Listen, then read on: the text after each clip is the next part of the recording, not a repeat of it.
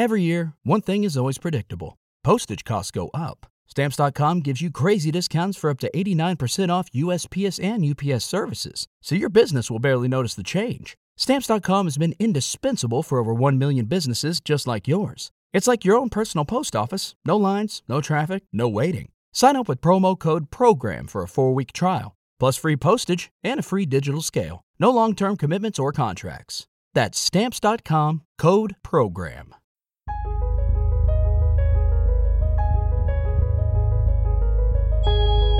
Some crimes are so heartbreaking or shocking that they earn the label crime of the century.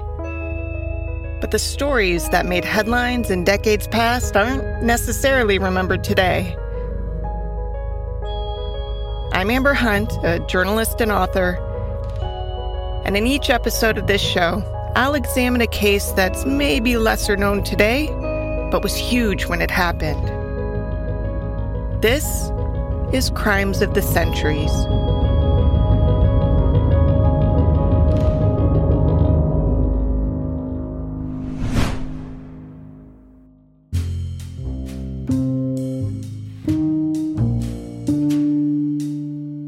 When the invitation came, Virginia Rappe was skeptical. A party in some actor's hotel suite, and in the afternoon, it sounded like a snooze, so she told her friends she'd call them to come save her if the shindig was a dud. She did call them, but for the opposite reason. This thing was actually pretty fun, so she suggested they come to the top floor of the St. Francis Hotel in San Francisco and party alongside her. It wasn't a huge crowd at first, maybe six to eight people milling about, but the music was playing, the bootlegged booze was flowing, and everyone was dancing and having a good time.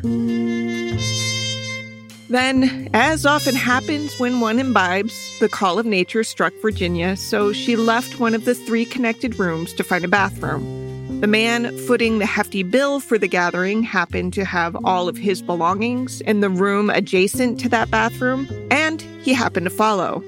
He also happened to shut and lock the door behind him. Some 10 minutes later, when one of Virginia's tagalongs went to check on her, they banged on the adjoining door until the man finally opened it.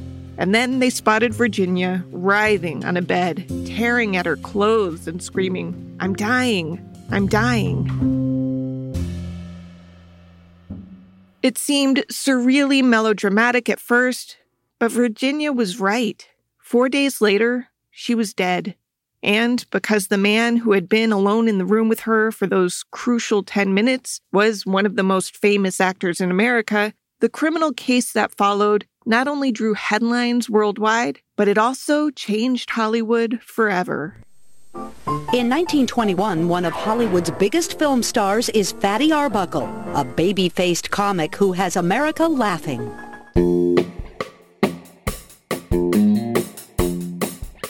Born in 1887 as Roscoe Conkling Arbuckle, a good natured kid who'd drawn a pretty lousy hand in life, at least at first. Born in Smith Center, Kansas, he was the youngest of five children born to his parents, William Goodrich Arbuckle, and his wife, Mary. The family moved when Roscoe was barely walking to Santa Ana, California. His dad was a heavy drinker, and his mother uh, emotionally distant. As you can imagine, this was an awesome combination for a sensitive little boy, and he grew up without much affection or even just attention from either parent. That feeling of abandonment turned into actual abandonment when Dad William decided to up and leave his wife under the guise of finding better work elsewhere. He took most of the kids with him, but he left Mary with Roscoe. He'd never really been fond of the kid. In part because he suspected Roscoe wasn't actually his biologically. After all, none of the other Arbuckle kids looked much like Roscoe, who was born pudgy and kept getting pudgier as he grew up.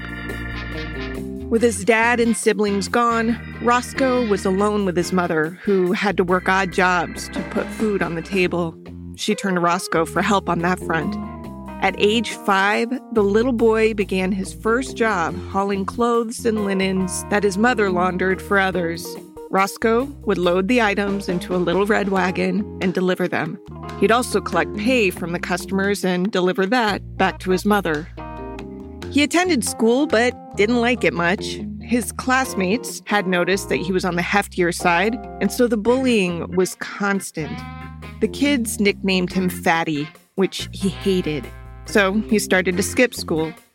Instead, he would go to the local theater where he would watch the performers rehearsing on stage. Roscoe was mesmerized. One day, when he was about age eight, he lucked into an onstage gig because a kid who had been cast to play just stopped showing up.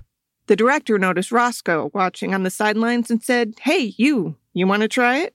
Roscoe was shy and insecure, and yet something about the stage just called to him. Yes, he said, I want to try it more than anything. The role was of a black child. Society was gross back then, and white actors often donned blackface to play black roles, so Roscoe was slathered in grease paint. But the character was supposed to be barefoot, too. So the director told the kid to run home and grab black socks. Roscoe started to cry. He was supposed to be in school. If he ran home to grab socks, he'd have to face his mother, who had no idea he was playing hooky. There'd be no stage debut for Roscoe after all. The director took pity and used grease paint on the boy's legs as well. Roscoe took the stage and fell in love.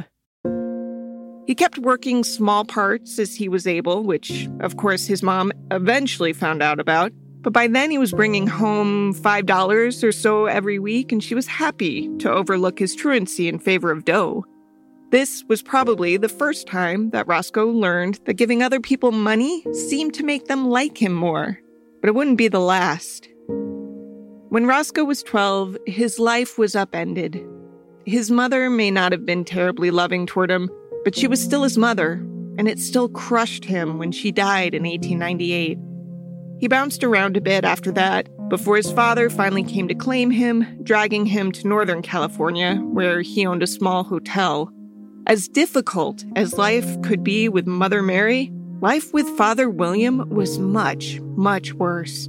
He was a drunk, and a violent one at that. He remarried a woman who would later recall her husband beating Roscoe, choking Roscoe, throwing bottles at Roscoe. And this stepmother was no prize either. She complained to reporters that Roscoe didn't send them enough money after he got rich. And Roscoe eventually got incredibly rich.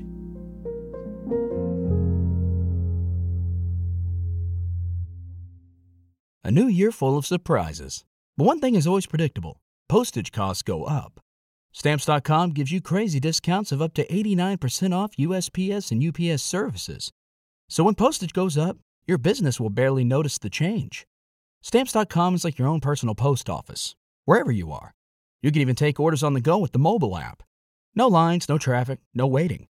Schedule package pickups, automatically find the cheapest and fastest shipping options, and seamlessly connect with every major marketplace and shopping cart.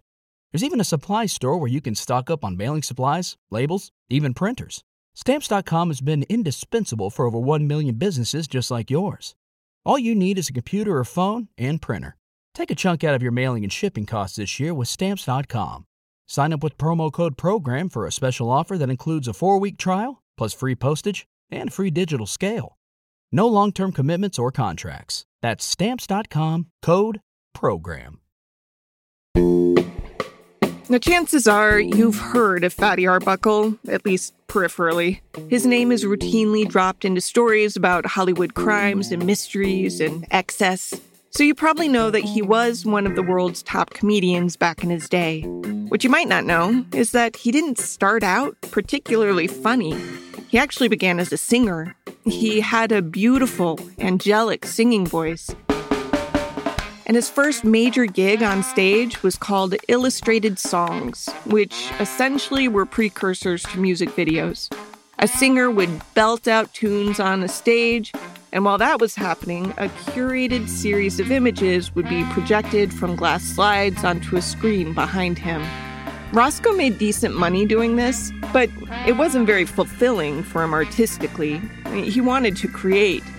So he took a pay cut to join a vaudeville show that was traveling across the US. through vaudeville, Roscoe got to be a jack of all trades. He sang, he acted, he cracked jokes, he played the foil. He was a great supporting player, especially because he could be surprisingly physical for a guy his size. I mean, Roscoe Arbuckle hit 200 pounds before he hit his teens. And while people don't automatically associate obesity with physical prowess, he's the proof that the two aren't at all mutually exclusive. This is author Robert Young. So, this is a man who, in his prime, weighed 266 pounds. He could leap off a platform 20 feet high and hit the floor without a mattress, by the way, and get up and brush himself off. He was agile, muscular, emotional. He was very tender, loving, good natured person.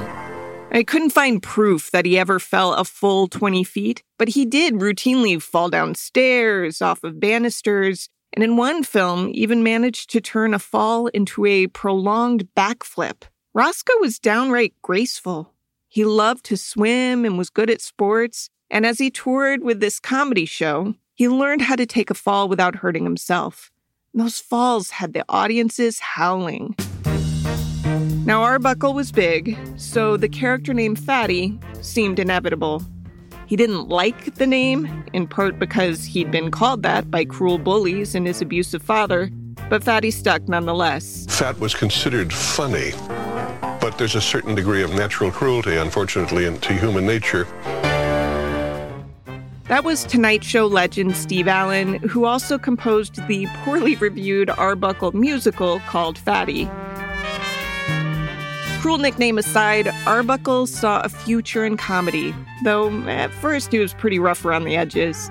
He could pratfall like a master, but his timing was off and his jokes just weren't sharp. So he forced himself to study.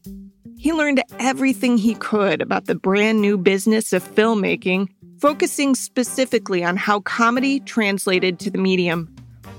For a guy who didn't like school much, he definitely loved learning. He even took apart a film camera and reassembled it just so he would know exactly how the thing worked.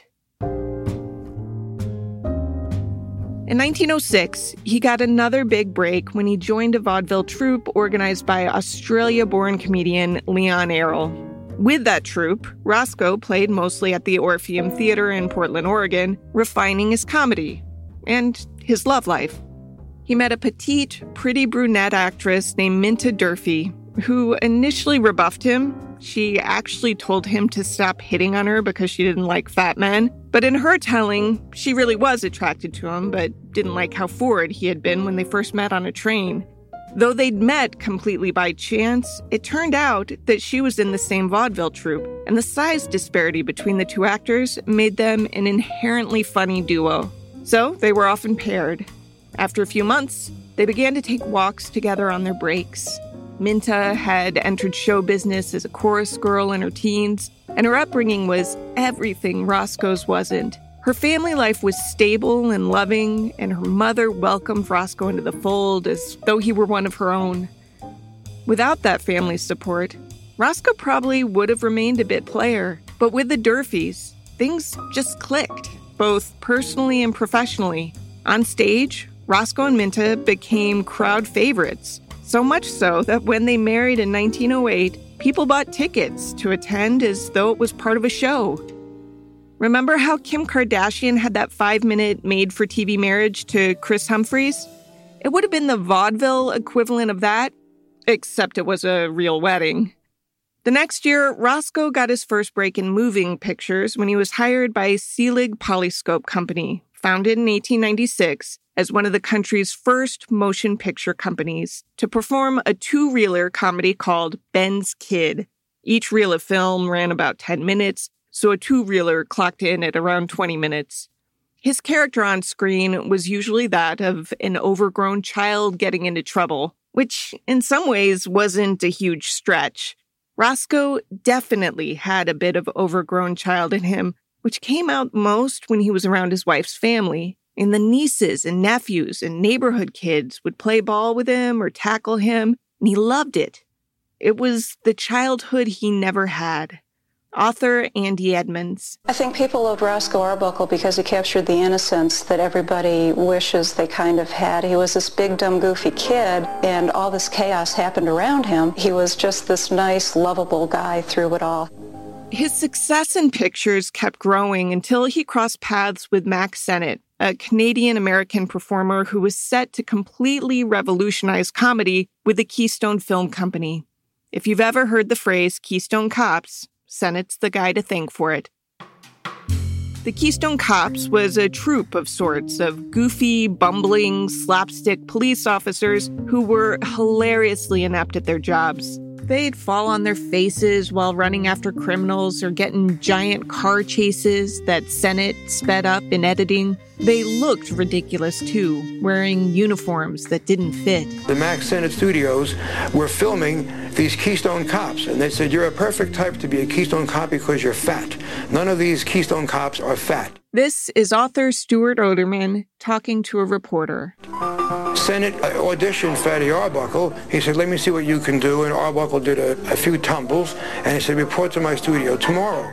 Roscoe was an immediate hit. He could wear such an earnest expression on his round face while running around, slipping and sliding. He and Charlie Chaplin were the breakouts. Roscoe was such a fan favorite, in fact, that legend has it a similarly rotund actress named Marie Dressler refused to act alongside him in a film called Tillie's Punctured Romance because she was worried she'd be upstaged. That film was the very first feature length comedy produced in America, and Roscoe was forever ticked that he hadn't been part of it. Andy Edmonds again. He was the most popular comedian, the highest paid comedian. He was far more popular than Charlie Chaplin. Actually, that's up for debate. This is author Stuart Oderman talking to a reporter. Oh, in career terms, he was second to Charlie Chaplin in popularity. He was very popular with with little children because of his size, because you never had a fat man as a comedian, but he was a fat man who was very agile and he could roll under buses and he was very graceful. Chaplin was wooed away from Keystone with the promise of bigger bucks at the end of 1914, leaving Roscoe as the company's biggest star. He didn't only play a bumbling cop, he often starred alongside Mabel Normand, one of the world's most famous actresses. Just like Roscoe's wife, Mabel was a petite featured brunette who was a perfect match for the heavy actor on screen, in that they looked so incredibly odd together. But their pairing was about more than that. Mabel, who is sometimes called the godmother of slapstick, had real comedy chops, serving as a mentor to both Arbuckle and Chaplin. Plus, she could pratfall with the best of them. Little by little, Roscoe's paychecks steadily increased to about $26,000 a year, which is some 340,000 in today's money. Not bad at all, but Roscoe wanted more. He was making Sennett and others straight up millions, after all. He started getting more creative control as a writer and director, as well as star. Paramount swooped in and offered him the then unheard of deal of $1,000 per day plus 25% of profits, and that proved so lucrative that they upped the offer, guaranteeing $1 million a year for three years in exchange for 18 pictures.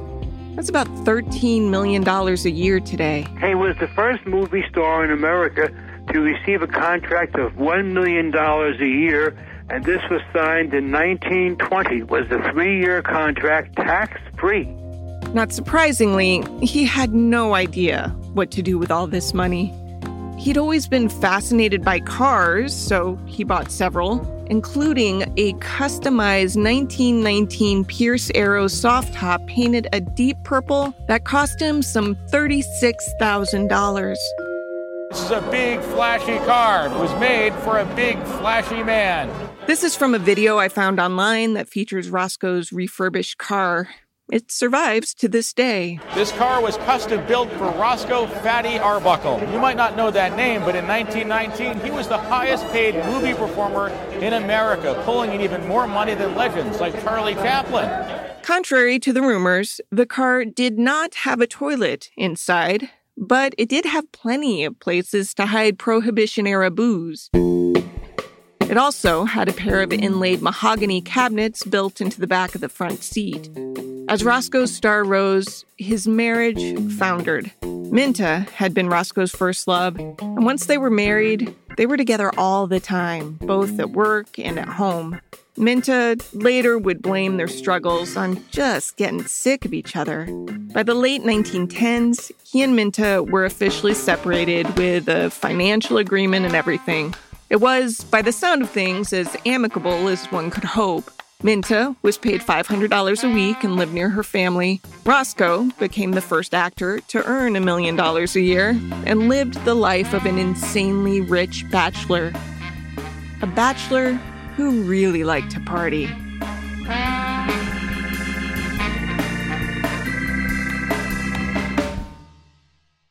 A new year full of surprises. But one thing is always predictable postage costs go up. Stamps.com gives you crazy discounts of up to 89% off USPS and UPS services.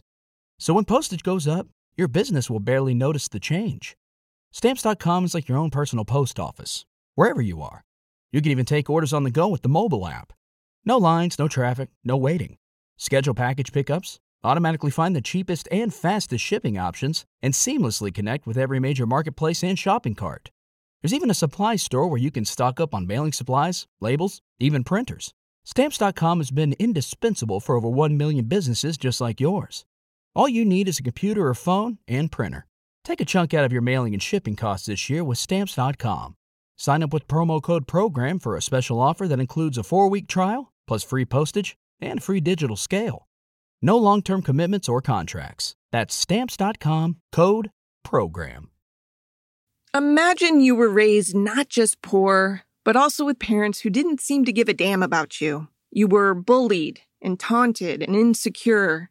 You want to rise above all that, though, so you set your sights on making people happy. And that's your life's goal and your career's purpose. And it turns out you're good at it. So good that suddenly you're one of the richest people in the world.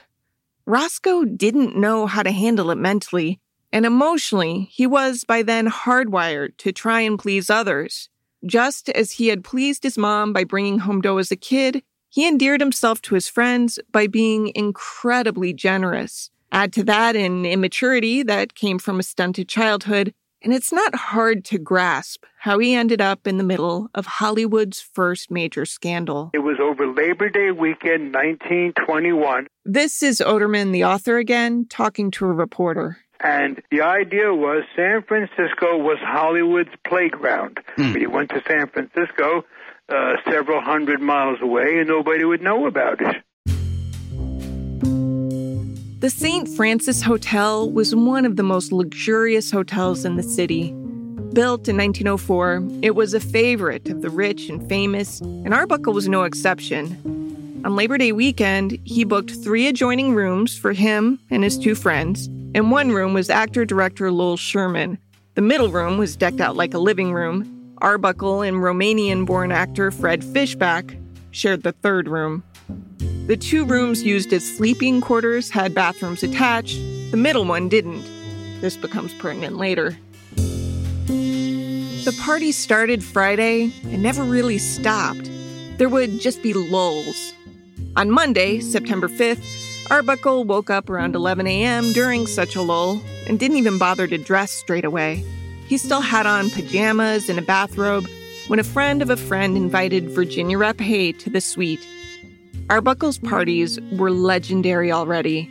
He'd never been a fan of the whole prohibition thing, and in fact was known to have stocked his Hollywood basement with so much booze that a month's worth of wild weekends didn't even dent his supply. The whole 19th Amendment business was easy to get around for most people, but especially for people with money, even when they were out of town at a posh hotel. Oderman describes the scene. You would see a very, a very heavy Arbuckle dressed in pajamas. You had a table with food. You had a table with bootleg hooch because he went to a local bootlegger to get some liquor, and they sent out for records. And if anyone met a woman there that he liked, well, they would disappear into a room for an hour or two and come back and go to the party. By the third day, everyone was totally sloshed. Virginia Rappe was beautiful and young ish. She'd actually been fudging her age for years, so after this weekend, it would be widely reported that she died at age 25. In reality, she was 30. That fact will probably be lost to history because even her tombstone lists her birth year as 1895. But the well researched book, Room 1219 The Life of Fatty Arbuckle by Greg Merritt, clarifies that in reality, she was born July 7th, 1891, in Chicago, not as Virginia Rappe, but as the more pedestrian sounding Virginia Rapp. Like Roscoe, Virginia had a childhood marked by tragedy. She was born to an unwed mother and never knew her father. In fact, for much of her youth, she thought that her mom, Mabel Rapp, was her older sister. It's unclear who fathered her, though there would later be some rampant speculation. A wire story I found in Iowa's Sioux City Journal on September 20th, 1921, was headlined Miss Rappe, daughter of English nobleman, said to have jilted her mother during gay days of Chicago World's Fair. The story, citing a woman named Mrs. Rafferty, who said she was once a nurse and a friend of Virginia's grandmother, read, quote, Because of the Englishman, Mabel Rapp, noted for her beauty, broke her engagement with the son of a noted Chicago family, trusting in the promises of the Englishman that he would marry her, end quote. Who knows if that's true, but I did find a Chicago Tribune story in 1893 that describes some sort of weird love triangle resulting in Mabel being shot by a woman jealous over a guy called Joseph Culbertson. Mabel survived the flesh wound. Mabel, the mother slash sister, died when Virginia was around 11, so the girl was shipped to her relatives to be raised. I mean, she was a cute little girl on pace to become a stunning young woman. So, around age 14, she started working as a commercial and art model. It sounds like she was fairly troubled, though, too. That Mrs. Rafferty source from the Englishman story appears in Merritt's book because she eventually testified in a deposition that, as a midwife, she had assisted in at least four abortions performed on Virginia between 1908 to 1910. And character maligning aside, this becomes relevant later.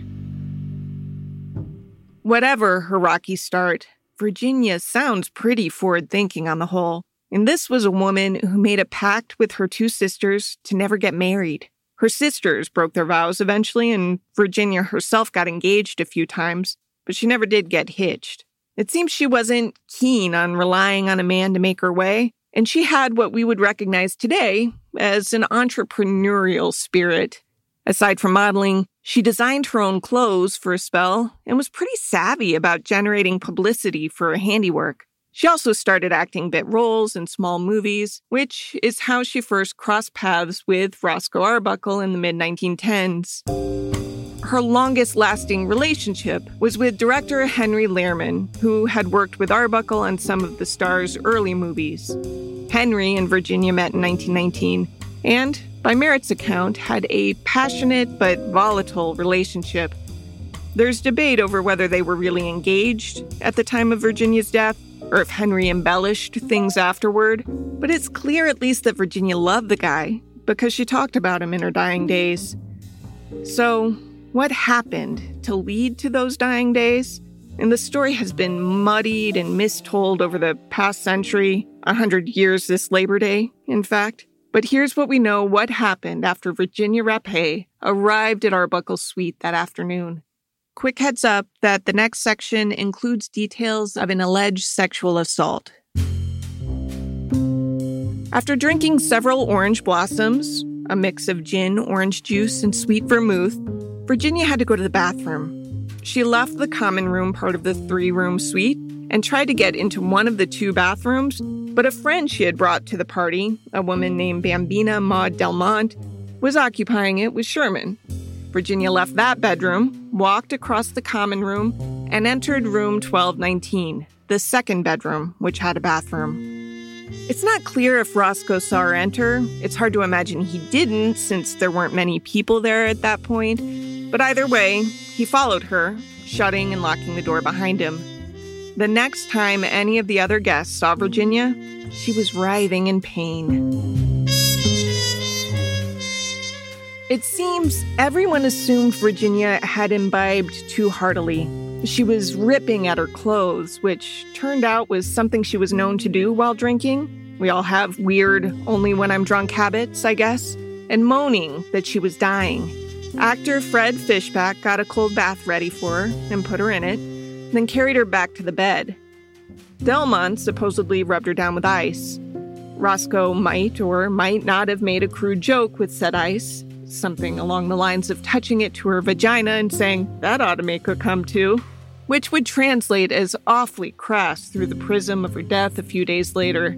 He also at some point told someone, Oh, shut up or I'll throw you out the window. Though it's unclear if he was saying that to the dying woman or to Delmont, who had tried to kick him out of his own hotel room while she attended Virginia. Arbuckle then rented Virginia a hotel room down the hall and helped carry her there so hotel physicians could check on her. Thus began a series of bad choices that likely cost Virginia her life. Instead of taking Virginia to a hospital, she was kept in room 1227 for three days, attended to by two staff physicians. Like the party guests, they thought she'd just had too much to drink, so they quieted her with morphine. At some point, upon realizing that she still hadn't peed, and so it'd been some 15 hours since she last urinated, they catheterized her. She had blood in her urine at that point, but she still wasn't shipped to a hospital. When the morphine wore off, the agony resumed, and finally, Delmont called in an outside doctor named Melvin Rumwell. He was at least the third doctor to diagnose her with alcohol poisoning. On Thursday, September 8th, so three days after the party, she wasn't any better. Arbuckle was long gone, not for any known nefarious reason. Everyone had left. They all thought she had just had too much to drink and was having a bad reaction to it. So they partied and danced the rest of Monday, and then they returned home without giving it much thought. Never did it occur to anyone she might be dying. At this point, Dr. Rumwell thought maybe Virginia had a kidney infection and possibly a venereal disease to boot. He had her transferred not to a hospital, but to a sanitarium, which was only six blocks from the hotel, so probably seemed the best choice. Rumwell had staff privileges there, and the doctor who ran it specialized in OBGYN matters. It was an understandable choice, but it might have been the final nail in Virginia's coffin. She slipped into a coma on September 9th and died that afternoon.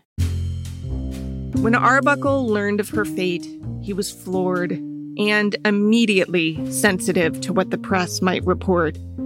He had just signed a new million dollar a year contract with Paramount. He told a couple of reporters that Virginia had been at his party drinking and then suddenly became hysterical at no point was I alone in a room with her, he lied. Now, why he lied, we'll never know. Was it a knee jerk response that he never thought would come back to bite him? Was it because something untoward had happened behind those closed doors that he didn't want to cop to? Or was it something even more sinister?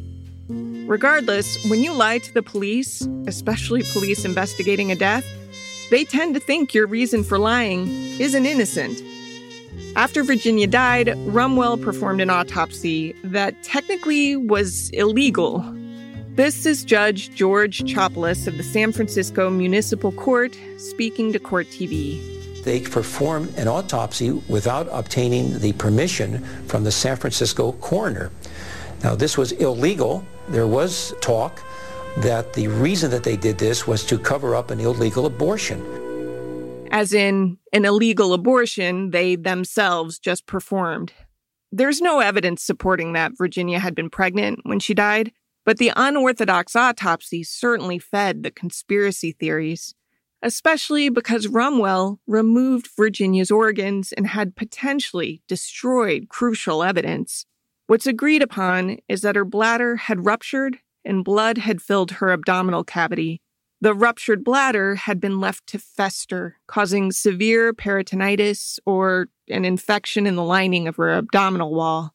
What's not agreed upon is what caused the rupture in the first place. San Francisco District Attorney Matthew Brady alleged that Arbuckle had tried to rape Virginia, and in this attempt, he threw his gigantic 300 pound body on top of the petite girl, causing her bladder to rupture. Never mind the fact that there was no sign whatsoever of sexual assault. This gets complicated, so bear with me. Brady believed that Arbuckle's girth put fatal pressure on Virginia's bladder, and it seemed Brady couldn't fathom someone like Virginia wanting to have sex with a fatty like Arbuckle, so the DA insisted Arbuckle must have tried to rape her. Never mind that there was no evidence pointing to a rape attempt. Virginia was even still clothed. Now, obese people generally have healthy sex lives with zero casualties, so there was another factor in Virginia's death. She already had a distended bladder. Doctors testified that she had had ongoing bladder issues for literally years. Issues that included interstitial cystitis, which is a chronic condition causing pressure and pain in the bladder that can radiate throughout the pelvis. So Virginia's injury could have happened much like Brady envisioned. Arbuckle's weight maybe was too much for a swollen bladder, but that could have happened from consensual contact, too. Neither Virginia nor Arbuckle would likely have admitted to trying to get frisky because technically Arbuckle was still married to someone else, and Paramount wouldn't have wanted his multi million dollar reputation tarnished. How's that for irony? Also, Virginia still loved Henry Lehrman. And one of the few things Virginia's known to have said in her last days was, Please don't tell Henry. Regardless of what really happened, Brady's belief was that though Arbuckle didn't set out to kill Virginia, his massive weight caused her death anyway. So the DA charged the star with murder, not manslaughter, because he believed Virginia died from thwarting off a rapist. The press, of course, had a field day with the story. He was hung out to dry by the newspapers. The newspapers made a fortune off him.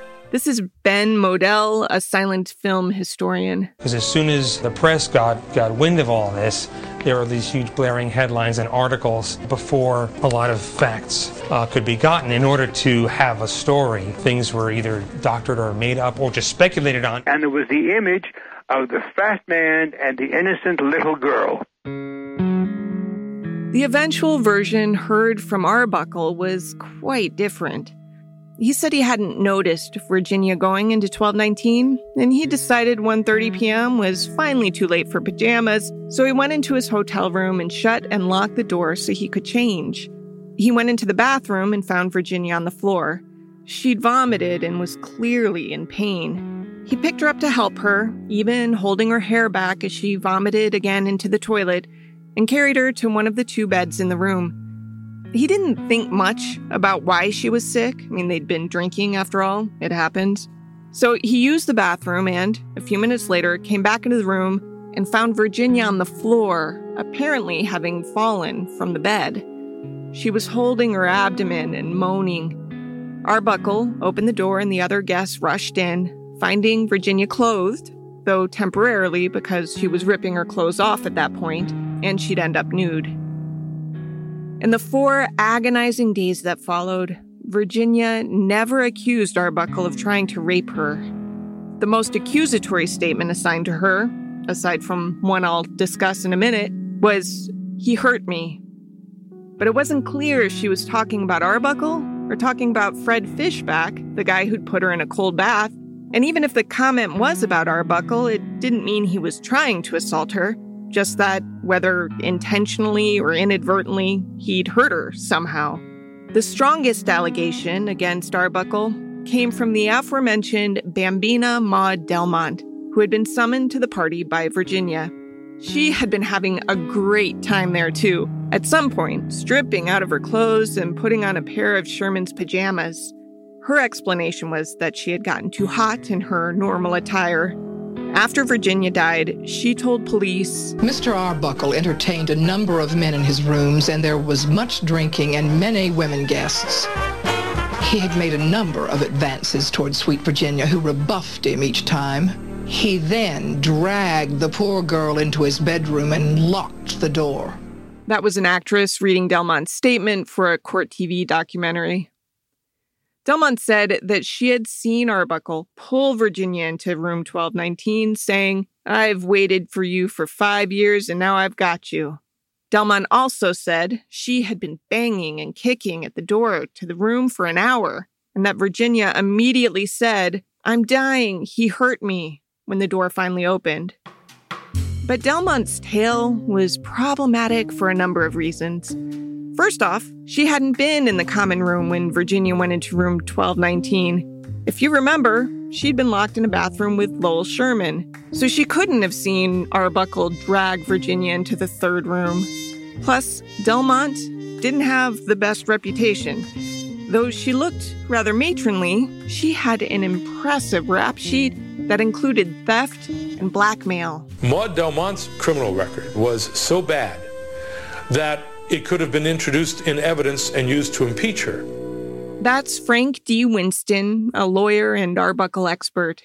During a coroner's inquest, Delmont was so rattled on the stand, so easily turned around in her testimony, that prosecutor Brady never called her as a witness in trial. Instead, he relied upon a couple of other partygoers whose testimony wasn't nearly as damning, legally, anyway. The court of public opinion was another matter altogether. Fatty Arbuckle went to trial, charged with manslaughter, not murder, it should be noted, on November 14, 1921, so just two months after Virginia died. His estranged wife, Minta Durfee, was by his side. She wasn't pretending to stand by her man, for whatever that's worth. I mean, she and Arbuckle never pretended that they hadn't been separated for years prior to the incident. But Durfee said there's no way Arbuckle hurt anyone. It just wasn't in his makeup, she said. Plus, the press coverage had been incredibly sensational, full of lies that still linger a hundred years later, and she felt sorry for the guy. So she went with him to court day after day, as did her mother. Her every move was as scrutinized by the press as his was. And make no mistake, the press was reporting every little thing. Forget movie theaters. All the entertainment you would ever need was right there in the courtroom. Matthew Brady put on a big theatrical show. The attorneys uh, would ask these big sweeping questions, and they were overly dramatic. They knew they would be quoted by the press. Arbuckle, who had certainly done himself no favors by initially lying about being alone in the room with Virginia during the party, managed to help himself by testifying in his own defense. He was calm, straightforward, and unrattled, even as the prosecution tried to undermine him. The jurors deliberated for 44 hours, never coming to a consensus, largely because one woman told jurors she would not change her guilty vote if hell froze over. The judge declared a mistrial. Prosecutor Brady vowed to try the case again, and he did so beginning January 11, 1922. This trial largely followed the same pattern as the first, except one of the prosecution's witnesses actually recanted her borderline damaging testimony against Arbuckle. She said Brady had forced her to lie. By the trial's end, the defense was so confident that this time they didn't have Arbuckle take the stand and even skipped giving a closing argument to the jury. The jury again deliberated for about 44 hours, but again came back deadlocked, this time with a 10 to 2 majority favoring conviction it turned out that the defense's cockiness nearly condemned their client. By the third trial, Arbuckle was persona non grata in Hollywood. His films had been banned, and the nationwide coverage of his parties, often labeled orgies, whether deserved or not, had absolutely destroyed his reputation. In the third trial, the prosecution called a witness that could have potentially been the most damning to Arbuckle yet. A nurse who had treated Virginia came forward and said that Rappe told her Arbuckle had pushed her onto a bed and put his weight on her. Arbuckle again took the stand and denied this. His testimony was steady and seemed heartfelt. His lawyers also changed tack this time around, entering in as much unflattering testimony about Virginia as the judge would allow. Law professor Gary Uhlman. It was not really until the third trial that the defense decided to pull out the stops in terms of actually attacking the character of the victim. Hints of abortion, venereal disease, even possible sex work tarnished the image of the young woman who had for so long been painted an ethereal, innocent victim. This time, the jury wasn't mixed. From Court TV. Third trial, the jury came in with an acquittal after minutes of deliberation. That wasn't enough for this jury. What they said was acquittal is not good enough for Fatty Arbuckle. And they indicated that there was never any evidence of any criminal act. Very unusual for a jury to ever come back and make a public statement like that following a uh, decision of acquittal. Arbuckle had hoped that this was the end of it, but cancel culture existed long before Twitter. Arbuckle's movies were often protested if a theater dared play them. The case had also set in motion the ascendancy of William H. Hays, hired as head of the newly formed Motion Pictures Producers and Distributors of America Censor Board. Hays cited Arbuckle as an example of Hollywood's lax morals and banned him from ever working in U.S. movies again. He lifted the ban in late 1922, but the damage was already done. Arbuckle wasn't welcome on America's silver screens anymore. And he tried everything. He tried writing, he tried to be a director, he tried everything. He tried using another name, and he couldn't get himself lost. This is Jean Darling, a silent era actress best known as one of the early Our Gang cast members. And she's half right here. What's amazing to me about this story is how much information has been adopted as fact over the decades. You can ask people today who remember him, and they'll tell you he raped a girl with a Coke bottle or a champagne bottle, depending on who's telling the story. Roscoe wasn't accused of rape, not ever. In fact, Virginia told one of the doctors working on her in the days after her collapse that he did not attempt to assault her though for some reason the judge ruled that statement was inadmissible as hearsay, while others, like he hurt me, I'm dying, were allowed. Arbuckle also didn't live the rest of his life hand to mouth, as is often depicted. And this is the line I believed when coming into this research. Here we have a man who was at the height of his career, who ate lavish food, drank the, the best wine, the finest champagne, uh, the most expensive caviar, uh, had the biggest house in Hollywood, had the biggest car in Hollywood. Uh, he was reduced to uh, the status of a common criminal living in an absolute squalor. Yeah, that's not really true. Arbuckle struggled, sure, but he didn't disappear from Hollywood altogether. He adopted his father's first and middle names, William Goodrich, and continued to direct. He was hired in Hollywood as a director, which he did very well. He directing Buster Keaton, but he could not get work as Roscoe Arbuckle because his his crime was still against him. He also returned to the stage. I mean, he made nowhere near the money he was making under Paramount, but he made enough that he continued paying Minta Durfee alimony after their eventual divorce. He married and divorced again an actress named Doris Deane. His third marriage came June 21, 1932, to a woman named Addie McPhail. With Addie, Arbuckle's life finally seemed to find some mooring. That same year, he signed a contract with Warner Brothers to star under his own name in a series of two reel comedies. By this point, silence was no longer golden, talkies were the rage. Arbuckle translated to sound brilliantly, and the American public seemed ready to welcome him back. He'd released four of the comedies and filmed the final two of his contract and was feeling reborn. On June 28, 1933, he and Addie went out to belatedly celebrate their first wedding anniversary. That night, reportedly feeling happier than he had in more than a decade, Roscoe Arbuckle went to bed and never woke up. He died in his sleep of a heart attack at age 46.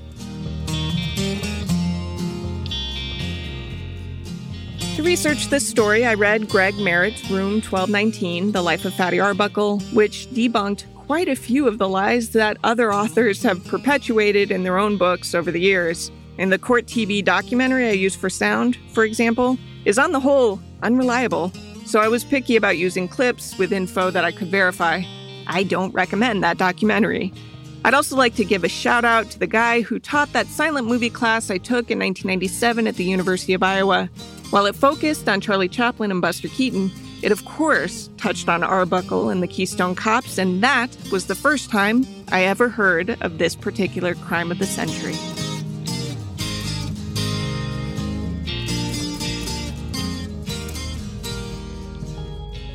Crimes of the Centuries is a production of the Obsessed Network. To learn more about its shows, go to obsessednetwork.com. This case was researched by me, Amber Hunt, and produced by Garrett Tiedemann. Original music is by Bruce Hunt and Andrew Higley. Other music comes from Blue Dot Sessions. If you like us, help us out by rating and reviewing us on Apple Podcasts. For more information or to recommend a case, go to centuriespod.com. On Instagram and Twitter, we're at CenturiesPod. And check out the Crimes of the Centuries podcast Facebook page.